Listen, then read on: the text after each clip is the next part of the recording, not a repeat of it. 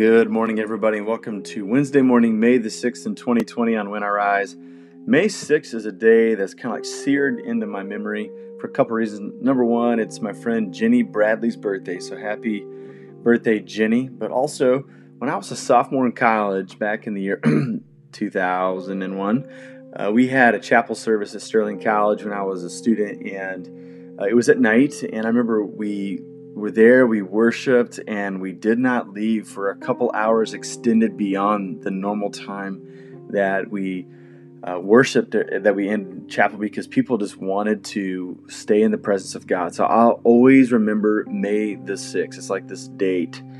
Uh, it's like on the heap of witnesses, the, the amount of witness, the Ebenezer in my own life, uh, those moments that we stack up like God drew near that was one of those times. So I always circle May the 6th on the calendar. But anyways, we're in year A and the fifth Sunday of Easter, and uh, I'm going to tackle the, the book of Acts text for today. So we're going to be in Acts chapter 7, verses 55 through 60. This is when Stephen is on trial before the Sanhedrin and he's defending Jesus. He's witnessing for Christ. And so we're going to read those verses and then I'll provide a reflection and then we'll spend some time praying along the passage this morning. Hey, thanks for making this party morning on When I Rise. Let's allow our souls to rise and meet God together in a time of prayer.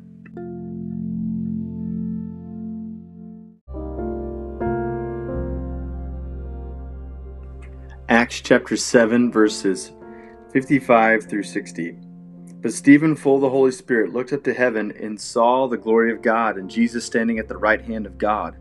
Look, he said, I see the heaven open, and the Son of Man standing at the right hand of God. At this they covered their ears, and yelling at the top of their voices, they all rushed at him, dragged him out of the city, and began to stone him. Meanwhile, the witnesses laid their coats at the feet of a young man named Saul.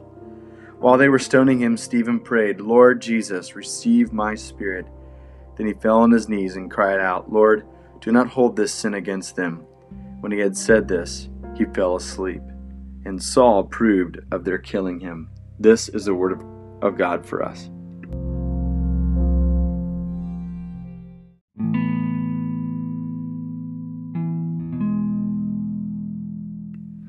The historical conclusion is that Acts is written by the same person who wrote the Gospel of Luke, and Luke's one of one of the tropes of Luke's writing is to stitch together as many characters as possible to tell the wider story about God. So here in Acts chapter 7, we meet Stephen, who's one of the early characters and leaders of the church. Now, he's not one of the apostles, but there's a tense moment in Acts chapter 6 where they are, they're aware, the church is aware that they need to have a little bit more leaders involved in order for people to make sure all the widows are fed within the life of the church and also the preaching and the teaching happens. And so Stephen is one of these individuals that they find to help make sure that all the people's needs are taken care of. We call them deacons. It's just a, a, fun word for a waiter, someone who takes care of the needs of others. And so Stephen is initially brought into the church to be a leader to help take care of physical needs. So it's kind of hilarious that in Acts chapter 7, uh, Stephen finds himself preaching and teaching. He's actually thrown before the religious authorities who are controlling the temple, those who are against the testimony of Jesus, and Stephen is on trial. And instead of backing away, instead of caving, Stephen is bold in his faith. And Acts chapter 7 is this great long sermon and testimony that he gives that all of Israel's story has found its conclusion in Jesus. And no longer do they need to uh, obey the temple worship and feel like this is where God and humanity meet. No, God and humanity now meet in Christ because Christ is the fulfillment of everything that they've been waiting on. And so Stephen is here, and the verses that we read this morning are important. Um, he is here at the end of his story, at the end of his testimony, and as he's he, he must have known that the shadow of hardship is getting ready to be cast over him.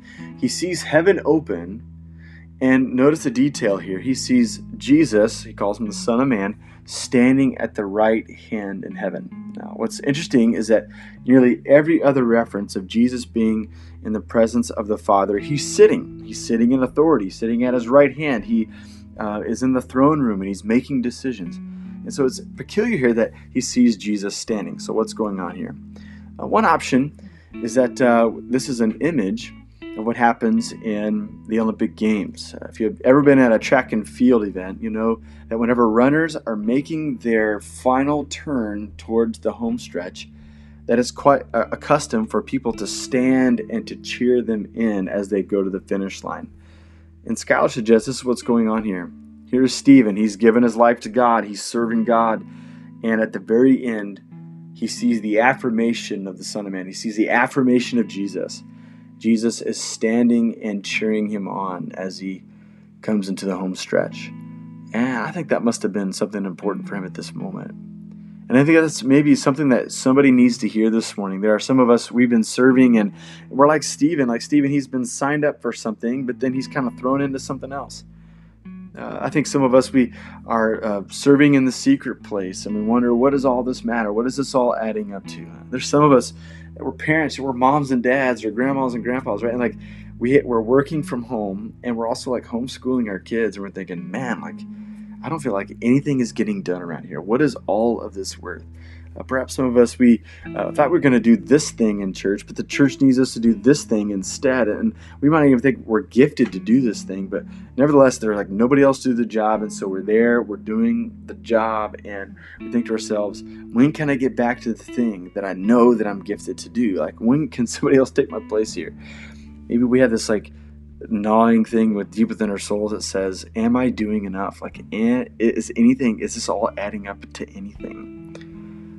And the message uh, from Stephen's life meets us, and we see that God sees it all. That He's the audience that we're really working for and towards, anyways. And so, like Stephen, He's going to be standing as we finish our race as well. So I pray that we'd be encouraged this morning that anything that we do in the name of the Lord is never done in vain, but it adds up to what God is doing in the world. So let's spend some time praying encouraging words over our souls this morning, knowing that God is with us.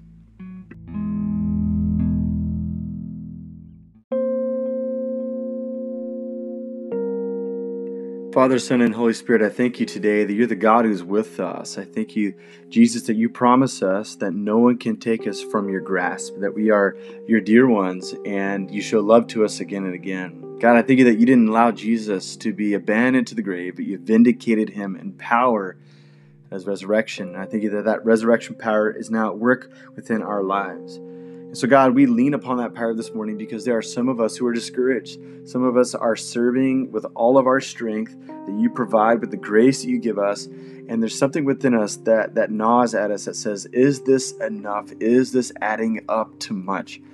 So, God, we thank you for the truth of Scripture today that says that anything done in your name, all the work that we do, if we do it in the name of the Lord, that it's not done in vain, but it adds up. God, I thank you that the grand plan that you have is that all things are going to be summed up in Christ. That every bit and every piece, that every deed and every thought, every intention that we have, it is adding up to a monument of grace. So, God, I thank you today that the grace of God that brings salvation to all people has appeared.